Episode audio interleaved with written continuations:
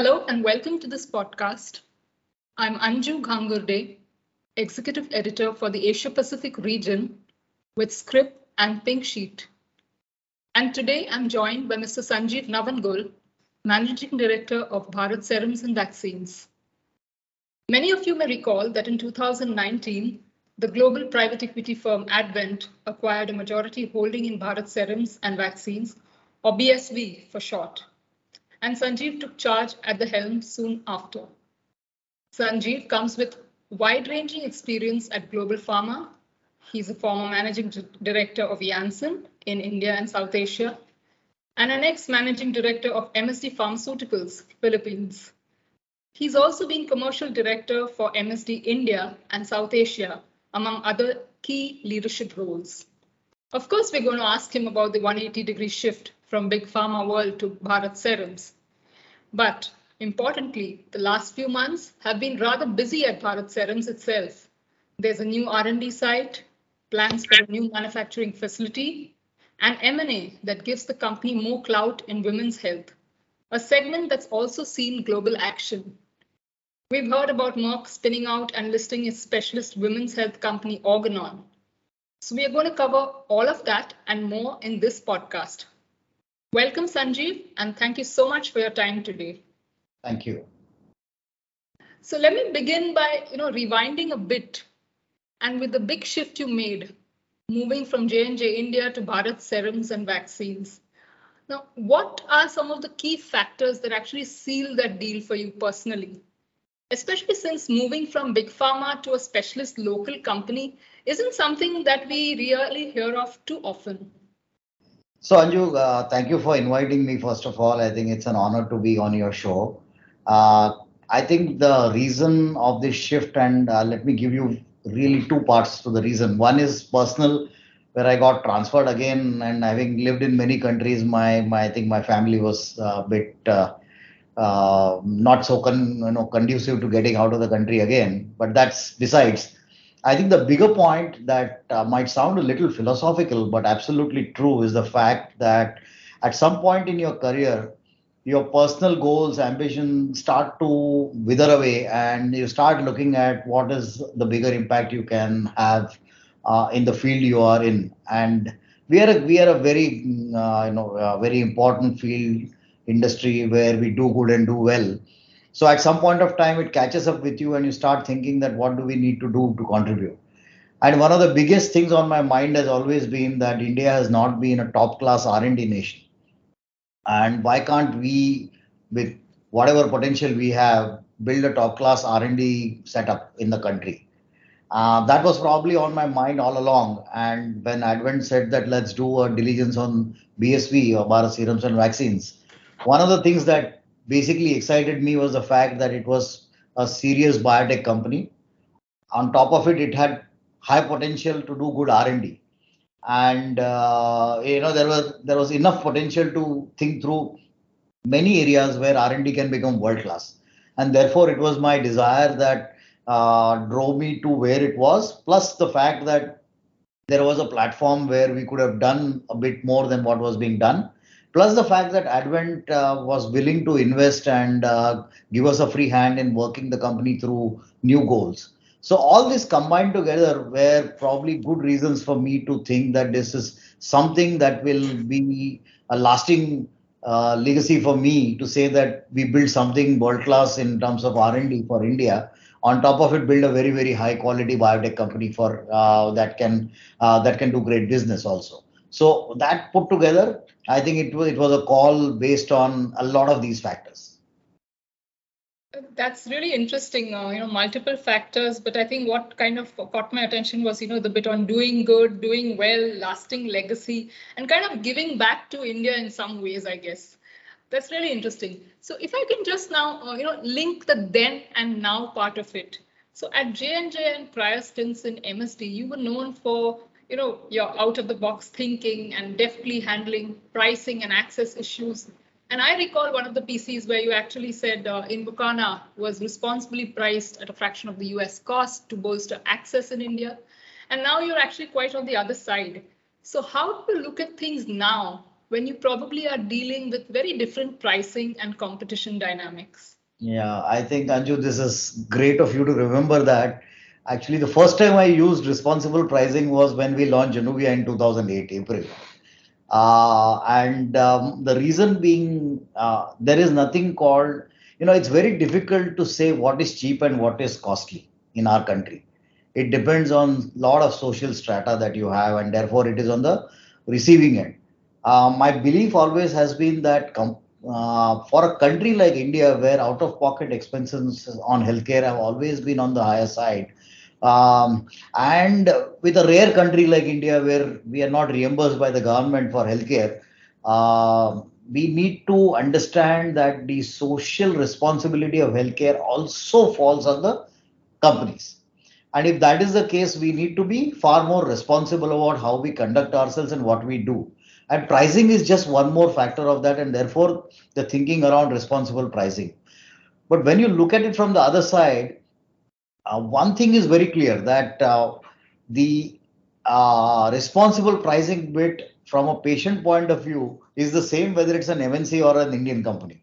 I think it. I think the patient doesn't differentiate which company it comes from.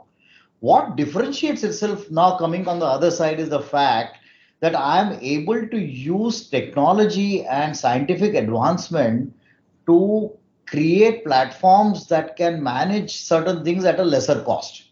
And that is exciting for me from the other side. You know, for example, uh, you have a quite a bit of products which have uh, in in biotech or, or large molecules which are human origin or natural origin. How can you make them more recombinant? How can you develop cell lines to ensure that manufacturing is uh, you know proper consistent and costs go down now that is something which is very different to do from the other side so it's, it's funny that it's not so much about the price but as much as about how can we use advancement of science to actually reduce cost to deliver more responsible pricing for uh, the, the citizens of this country. So that differentiates. Otherwise for, from a company side i think we should be socially responsible on pricing whether we are an mnc or an indian company Absolutely. So, uh, I mean, pricing is really tricky, perhaps in markets like India. So, and I, I guess BSV is, has the best of both worlds: a peek into the MNC world and a, a man who's, you know, who's seen the market close, upfront and close. Uh, anyway, before we get to specifics on BSV strategy, uh, you know, now that you're here, I'd just like to pick your brains on the bit on the huge spike we've seen in raw material prices, whether it's APIs, intermediates, excipients, solvents, aluminum prices, and plus this jump in shipping freight costs. Yes. Now, um, how worrisome is this overall for industry and what's in store in terms of impact on industry margins as well as drug prices? And just related to that, how is BSV trying to de-risk its supply chain? I mean, we know that you have a biologicals API unit in Germany, so it makes it all the more interesting. Yeah, I think Anju, you touched a very important part of uh, the story that is unfolding today. Uh, the most important part unfolding today is that cost escalations are happening across the board it is uh, you know um, uh, it is as much as some street food price going up to really fuel um, solvents leading to solvents price increase to apis and it's all uh, ultimately uh, on a much of a bigger roller coaster than that we have ever seen in the last 20 years or so. So one of the factors we have seen in the last two years is that uh, during covid supply disruptions happened now war related supply disruptions are happening. So supply disruptions are here to stay. And we need to start thinking more carefully about supply chains differently. In fact, I these days coin a phrase that there is nothing like just in time inventory, but just in case inventory. So you start thinking about supply chains very, very differently. There are three, four ways to deal with it. But more importantly, I'm getting a feeling that this problem is here to stay. We are not going to see a huge downward trend on commodities as cyclical trends have happened in the past. We might see some of it staying afloat and price basically as benchmark price and cost going up. So that is a very important digestion that all of us need to have that there is a certain level of cost escalation is here to stay. Secondly, that disruptions in the global supply chain have to be taken as normal and not abnormal, which was the case earlier. Thirdly, I think everybody will have to start thinking of alternate supply chains in the way of trying to look at uh, backward integration, look at thinking around how do you uh, you know look at your product development, your uh, you know your thinking around how products are manufactured in a much, much different way than before. As I mentioned to you earlier, you know, we, we are also looking at how we can go more recombinant so that we start reducing our dependence on uh, on raw materials or natural raw materials that come through countries like China or some other countries. You know, this is something for us, for example, one of the, you know, our top raw materials, you know, are uh, surprisingly for many others, but not so for us is, uh, you know, is um, blood products, is urine. So there are very different kinds of raw materials that we use. And therefore, we need to start getting more and more uh, towards uh, the the recombinant route. That is one way to look at it. But I don't think anybody can take this issue lightly. This is a worldwide phenomenon that continues to stay and could last longer than normal cycles. And we will have to start you know, understanding this in a better way. We also have a limitation of how much can ever be passed on to the consumer. So will it mean that our uh, you know margin expectations change? Will it mean that we'll need to find efficiency differently? Will it mean that cost efficiencies will have to be focused more? Are all elements that are now coming to the fore. And more and more use of technology is probably one of the one of the benefits that we might see that might come out of it. But it's it's less of price volatility that we are seeing as much as high pricing that we are seeing. And that's very different from the past cycles that we have seen. So um, I really am looking forward to cooling off of commodity pricing and therefore overall pricing on uh, on inputs. But it doesn't seem to be clearly in the offing in the near future.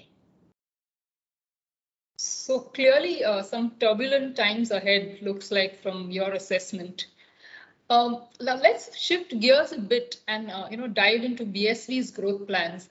Now, since your arrival at the helm, we've seen a significant uptick in BSV's M&A appetite. It acquired TTK's human pharma division for Indian rupees 8.05 billion. Then the women's health brand, Tidelan. Then, uh, you know, so could you take us through some of the wider strategic thinking on the TTK deal, which actually comes at five times revenues? And also the bump up it gives BSV in the women's health segment. Are we going to see more M&A? Uh, and does BSV need more feet on the ground?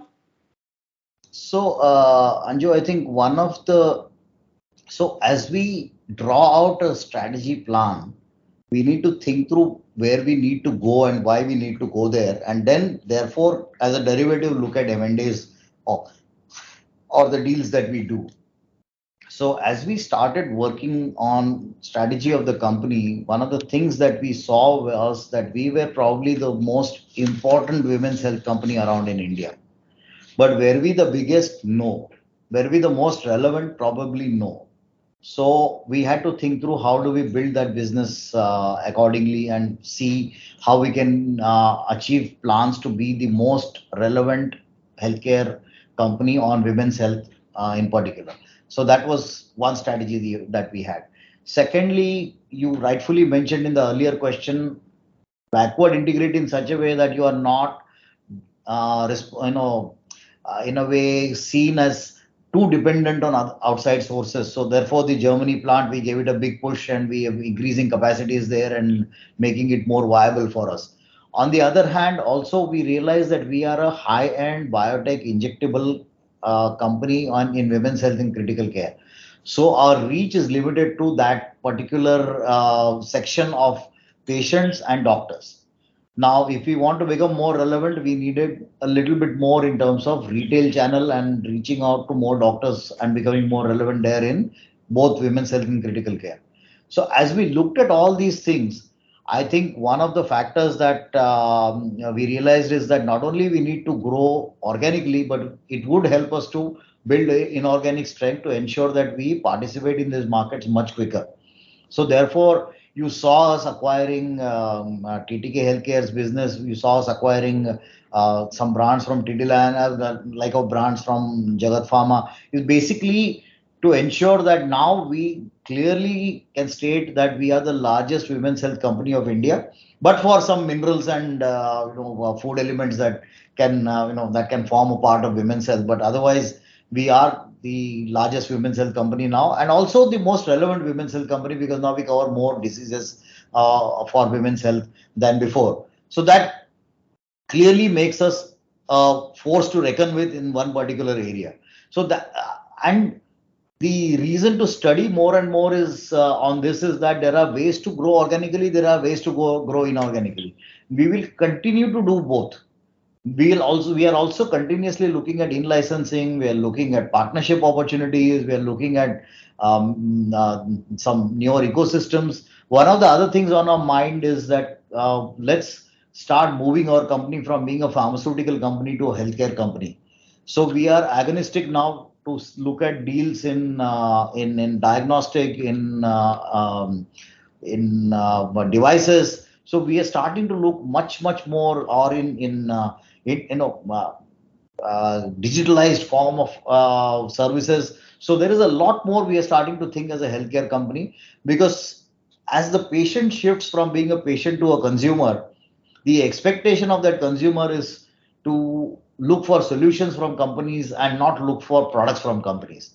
And if that is the case, we will need to get wider and wider. So therefore, you see us very active in the M&A setup, which we will continue to be active for quite some time. That's really interesting. Uh, obviously, I mean, you're looking at uh, patient expectations rather closely, and uh, you know, a bouquet of options to become what you've said uh, termed as a relevant, you know, women's health company.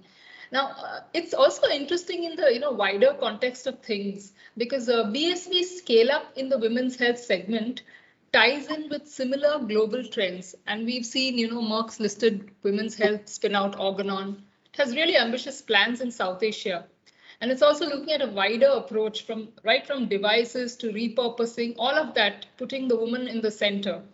Now, what's making the women's health story so compelling now? because you know sadly and historically women have been private, primary healthcare providers and decision makers for family health for several years uh, you know and while not really prioritizing their own health and we have some really disturbing stats when it comes to asia and india on this front. So what's actually making it so exciting now? Yeah so anju i think uh, the, the social context that you bring in with your question is so relevant and important. But uh, if I tell you some stat and which you must have read, you might find that this is a global issue and not just an Asia issue, where a recent uh, McKinsey report on unlocking opportunities in women's healthcare actually talked about total R&D spend globally in biopharma to be dollars 198 billion, and only one percent of it is being spent on research and innovation in female-specific conditions beyond oncology. So you can imagine right from big pharma to small pharma to geographic uh, you know, classification, neglect of female specific conditions for treatment have been there even from the R&D side and the lens that people look at. And that actually is hurtful. I don't think it is the even uh, something to talk about. It is a shameful thing actually that 50% of the world is being, uh, you know, is, is women, and how can uh, we even think this way? So, therefore, probably there is starting to be more and more awakening of this situation that uh, I think this has to be resolved. The second thing that we need to resolve is the fact that uh, we need to build an, uh, an ecosystem where it can help women get to better healthcare so it is not just about researching and innovating on uh, women's health conditions, but also creating an ecosystem. Unfortunately, in Asia, as you said, imagine um, uh, you know a working man has to go to a doctor to uh, for a visit. That impacts the working man, but a working woman or a woman uh, needs to go to a doctor. It disturbs the family. So this is a reality of how we live in, and therefore how do we create conditions that means that we give, give better offerings to uh, uh, and create a better ecosystem for women's health that is probably a very important thing plus there are diseases where uh, where uh, i know where really many women get affected and we, we have not been paying much attention. I'll give you you know, couple of examples. Endometriosis. Endometriosis is where, you know, one in 10 women get affected. And uh, how much do we manage the disease? Not much. Not managed properly. So that's something to think of that why does this happen? Look at RH negative women and childbirth. Yeah. So it is, it is interesting that we are probably the only company uh, around which is making you know immunoglobulins for Rh negative uh, women uh, during pregnancy. Yeah, uh, we are the only ones in India, and we are the only ones in the world doing uh, monoclonal and uh, recombinant you know, immunoglobulins. So clearly, there is very less participation from organizations to do that. I'll give you one more example. I think what is on I mentioned about digital and intervention and devices. Let me give you one more good example you know, we we are also creating an ecosystem of uh, startups, and we are helping most of the startups get good funding. So is funding an issue for them? No. Most of the startups are, you know, have good technology or good science going around. They have that. What they don't have is go-to-market models. They really lack uh, getting into uh, market. So we are starting to collect those kind of ecosystems concerned with the health uh, areas that we deal with and or therapeutic areas we deal with. I'll give you another example, you know, where how to help women in a different way. We we work with a company and now we have launched a device called Baby Beat. What does the device do? That in high risk pregnancies earlier, a woman had to travel to the doctor's uh, um, clinic to get checked on the status of the fetus and measure the heartbeat, check the status of the fetus. Now, with this kind of device, this can this is just a portable device which can be kept at home, uh, you know, um, uh, and can check the heartbeat of the child, can remotely sense and send data to the doctor to take feedback. So these kinds of interventions are necessary. So my belief is that there is a certain amount of recognition coming globally and to companies that no longer women's health can be uh, you know tolerated the way it has been uh, treated with we have to take more uh, responsibility towards it and therefore you see a lot more activity there. Uh, we will certainly be on the forefront. We, we probably want to be the most important and relevant company there. That's uh, really really fascinating some of the insights. And uh, clearly there are huge unmet needs. And it's great to have pharma spotlight on women's health in any case.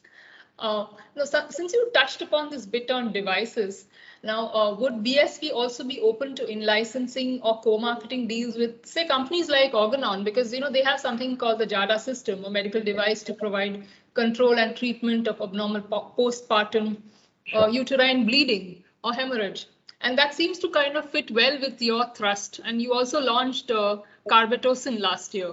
So you know, all of that seems to tie in rather well. So is that, you know, are those the kind of opportunities that you would like to leverage? So Anju, you actually have stated our strategy in a way. You know, I think we will go and hunt for uh, every possible opportunity to cooperate, in license, co-market, anything that will make sense to us and our strategy and we are doing that. As I mentioned, you know, we have done now three deals on devices and one deal on diagnostic. One after the other, as we launch in the market, we will we will uh, inform everyone. But we, as I mentioned, we already launched one. Uh, but there are more in the pipeline. There are more. Uh, we are also looking at uh, internet companies which are giving good, let's say, having a good understanding of service to women in terms of their health and healthcare um, so we are looking at those kinds of opportunities. We are looking at international companies which are trying to uh, work through the US and Europe market, but have no access to countries like India and tell them that, look, we can take care of these markets here and emerging markets. And many a times what we are doing is whatever we are doing in India for the company, we are also doing in most emerging markets. So we are replicating the whole story. For example, we we clearly have a good uh, set of presence in Philippines, in Kenya, Nigeria. So we implement many of these things in these countries also, so that uh, even there we are uh, we are in a position to help uh, women there also. So all across, certainly very very encouraging trends, and a lot is there in pipeline for us. I think it, it's tough uh, in the sense to materialize everything, but some of it has started to materialize, and uh, uh, I, I think in the next six months we should be talking more on these lines.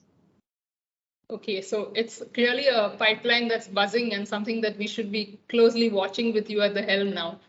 Uh, so you also touched upon this bit on, you know, fostering the ecosystem and in terms of startups, etc. Now we are seeing some interesting parallel, uh, you know, developments in industry. Uh, I'm referring to the bit on digital therapeutics in women's health and that's seen some really fascinating new developments. And just to throw some numbers in, uh, the US digital health startup serving women raised 1.3 billion through August 2021, and that's a pandemic year. So I'm I'm kind of just trying to understand: is this an area that you know BSV will kind of encourage startups, partner startups? Uh, are those on the anvil? Certainly, so Anju. So you know, it's it's very interesting um, that we started with a few devices and diagnostic discussions with startups and now many startups are lining up uh, uh, to discuss this kind of uh, uh work with us so what we want to do is uh, as i mentioned one of the things we can offer is uh, help on science but also go to market models. But beyond that what we are now starting to do help is mentoring. Because with mentoring we might be able to get to a position where in digital therapeutics we also start building a different uh, vertical and business in digital therapeutics that we can do. Because ultimately when you look at it vertically and you look at it horizontally while vertically you will need to build many of these and digital therapeutics is a very very important thrust area for us but when you look at it horizontally it will serve the women community in such a way that it will be end-to-end solutions for everyone. So it's extremely important that when we start to think vertically, and that's what most companies do, we might be a rare company which is starting to understand that horizontal working uh, also encapsulates a lot of this working, and therefore digital therapeutics is not an idea that we need to dabble in, but has to be important part of a, of a, of a strategy. So we're starting to work a lot on it. I don't have too many examples right now to quote, but obviously it's a lot of hard work before we can get out in the market and say we did this. But clearly, look at it from a simple solutions point of view that IVF is a is an expensive, uh, let's say, treatment for many couples. And uh, first of all, one in ten couples suffer from um, uh, you know, having a having a child. Out of that, a certain percentage uh, do well on counseling, certain percentage do well on some simple solutions, certain percentage the small intervention helps, but some of them have to go to IVF. At that time, how do you create you know digital health through simple things such as uh, you know microfinancing or joining the ecosystem of counselors? How do you create an ecosystem where they don't have to run around everywhere and they can take a one one stop shop of trying to organize everything for themselves. So all that needs to be worked on and we we have started making a lot of steps in those directions. Some of those are individual components have started to fall in place and we are operating those. But as you mentioned digital thera- therapeutics is a much larger idea and builds an ecosystem around it which we will certainly uh, which will certainly uh, work through uh, right now. So clearly what you say is true. And we do see a lot of work happening in the startup ecosystem now. That's great news for uh, digital therapeutic startups as well to know that uh, you know they can kind of uh, look out for uh, partnering efforts. Uh, okay, let's now focus a bit on some of the other key BSV plans. Uh, you you set up a R&D center in the state of Maharashtra, and there are plans for a new manufacturing site in Genome Valley. What are some of the initial short-term milestones we should look out for pertaining to these initiatives? So the manufacturing thing is a is a bit straightforward. I think at a company which has been growing at a CAGR of more than 20%, you can imagine how much capacity constraint we will face in time to come. Uh, only thing is, as Anju, as good companies should do, they should plan in advance. So we are looking at how do we get to create another um, uh, multi-purpose uh, injectable facility at uh, uh, in the Genome Valley in the next two two two and a half years that it takes to build a plant. So we we will go. Uh, I think there will be high action in the second half of this year, and we will continue to ensure that the plant is built in as much crunch time that we can. But that's a very sim simplistic answer to that. But it's important that we keep uh, most of these technology in house, and therefore we will build another plant. So that's probably a rather simplistic uh, answer to that part. Uh, but the but the other part that you mentioned about R and D is critical. One of the things that we want to establish as as I mentioned in the beginning, to say that we are one of the foremost R&D companies of India. And on top of it, as you see a global shift from small molecules to large molecules, we are even more poised because we have been, over the years, this company has been researching in biotech for a long time. In fact, uh, this is uh, country can take pride in the fact that the anti-RHOD immunoglobulin that we have as recombinant is the first in the world. And there is hardly, you know, people have tried and tried all over the world and not succeeded while we have succeeded. Not only we have local patents, but we have global global patents. We have patent even in the US for that. So clearly an Indian company is trying to make a splash saying that we can create world-class R&D. But to support that, we also have seen that we can become a, one of the best recombinant uh, cell line players in the country in terms of R&D, a biotech R&D space. If that is the case, we have now formed a list of cell lines that we want to develop in terms of uh, the recombinant products that we want to offer in the future. Having created that as a platform and thinking, we are now going, uh, you know, and uh, ensuring that the work starts so that in the new R&D facility, we become the cornerstone of India's development in recombinant technology, have a high quality platform for that, and have uh, say in-house skill in developing cell lines. So this is the ambition that we are driving at. Not only it will be uh, great for us as a company in terms of global positioning, but it will be also recognition for India in terms of global platforms that look, uh, uh, India can have a high quality R&D biotech player. So that's something that we are working on. Therefore, the reason of building uh, the uh, the additional R&D infrastructure in in uh, in Mumbai. Um, we have over 100 scientists there in that site. You're all welcome to come anytime and visit the place. It's it's worth looking. It's you know how how small an R&D unit can look in terms of biotech R&D, but how big can be the output is something worth looking at. But clearly, that's our ambition, and therefore we build build additional capacities in R&D. Uh, that sounds really exciting, and uh, I mean uh, the plans are ambitious, but uh, I, am sure uh, you know you you kind of thought it out as well. So uh, if I can just move a bit on, you know, one of the announcements you had made some some time or some I think a year or so ago. This is the uh, ulinastatin progress.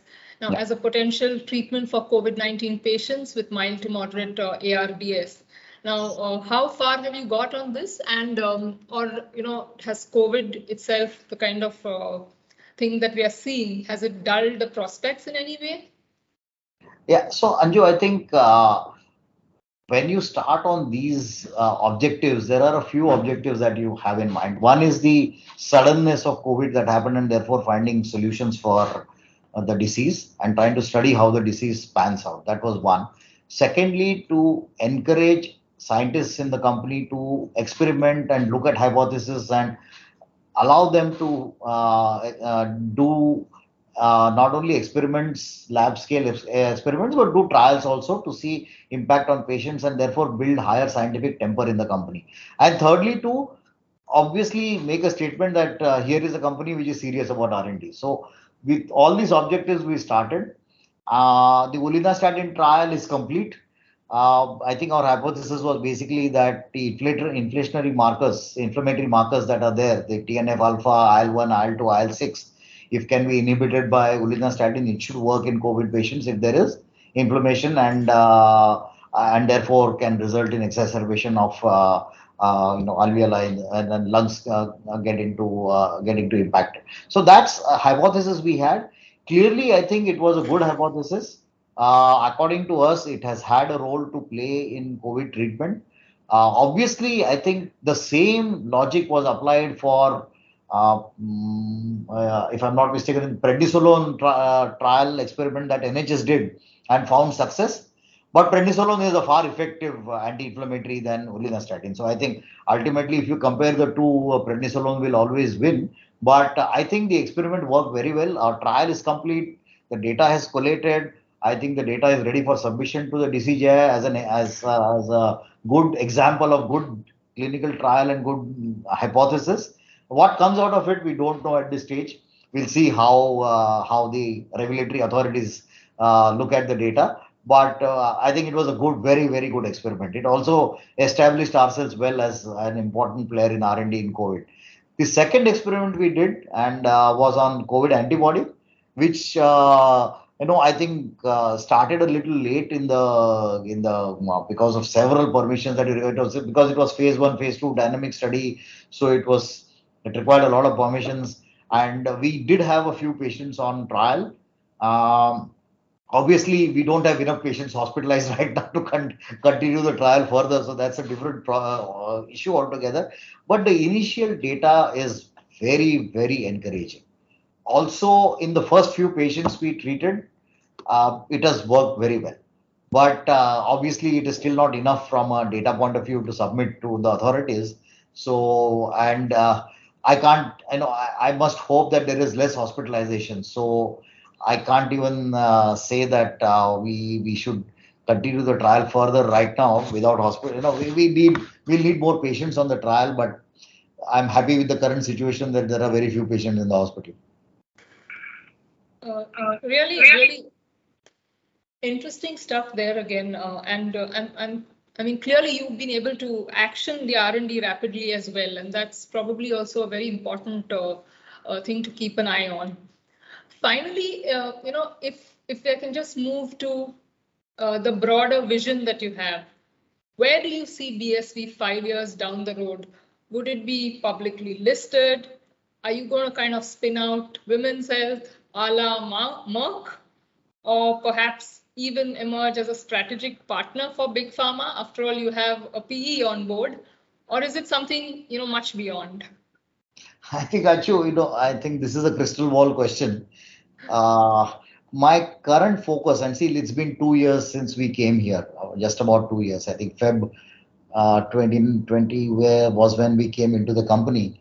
Um, my primary aim is to build a world-class biotech company with great uh, presence in women's health and critical care both.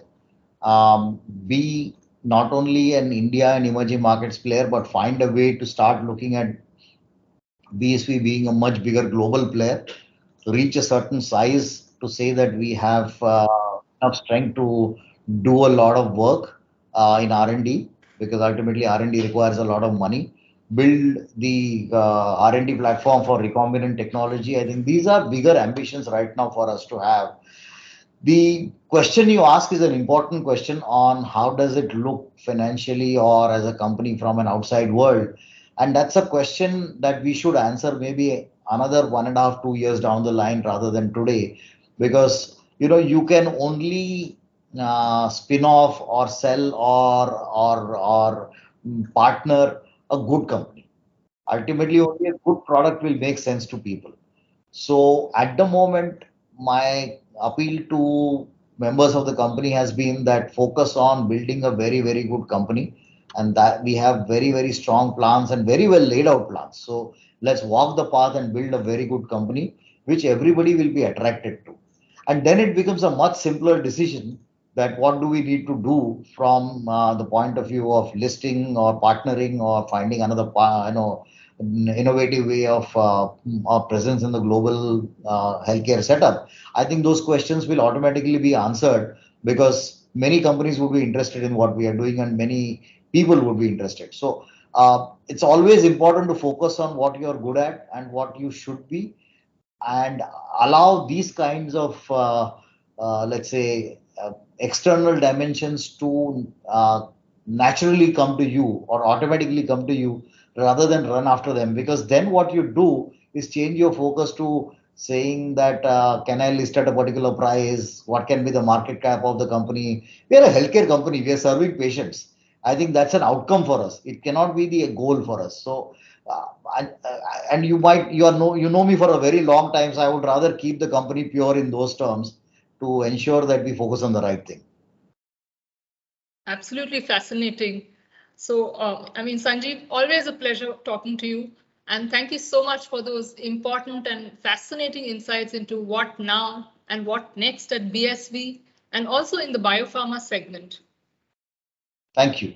I really enjoyed the discussion.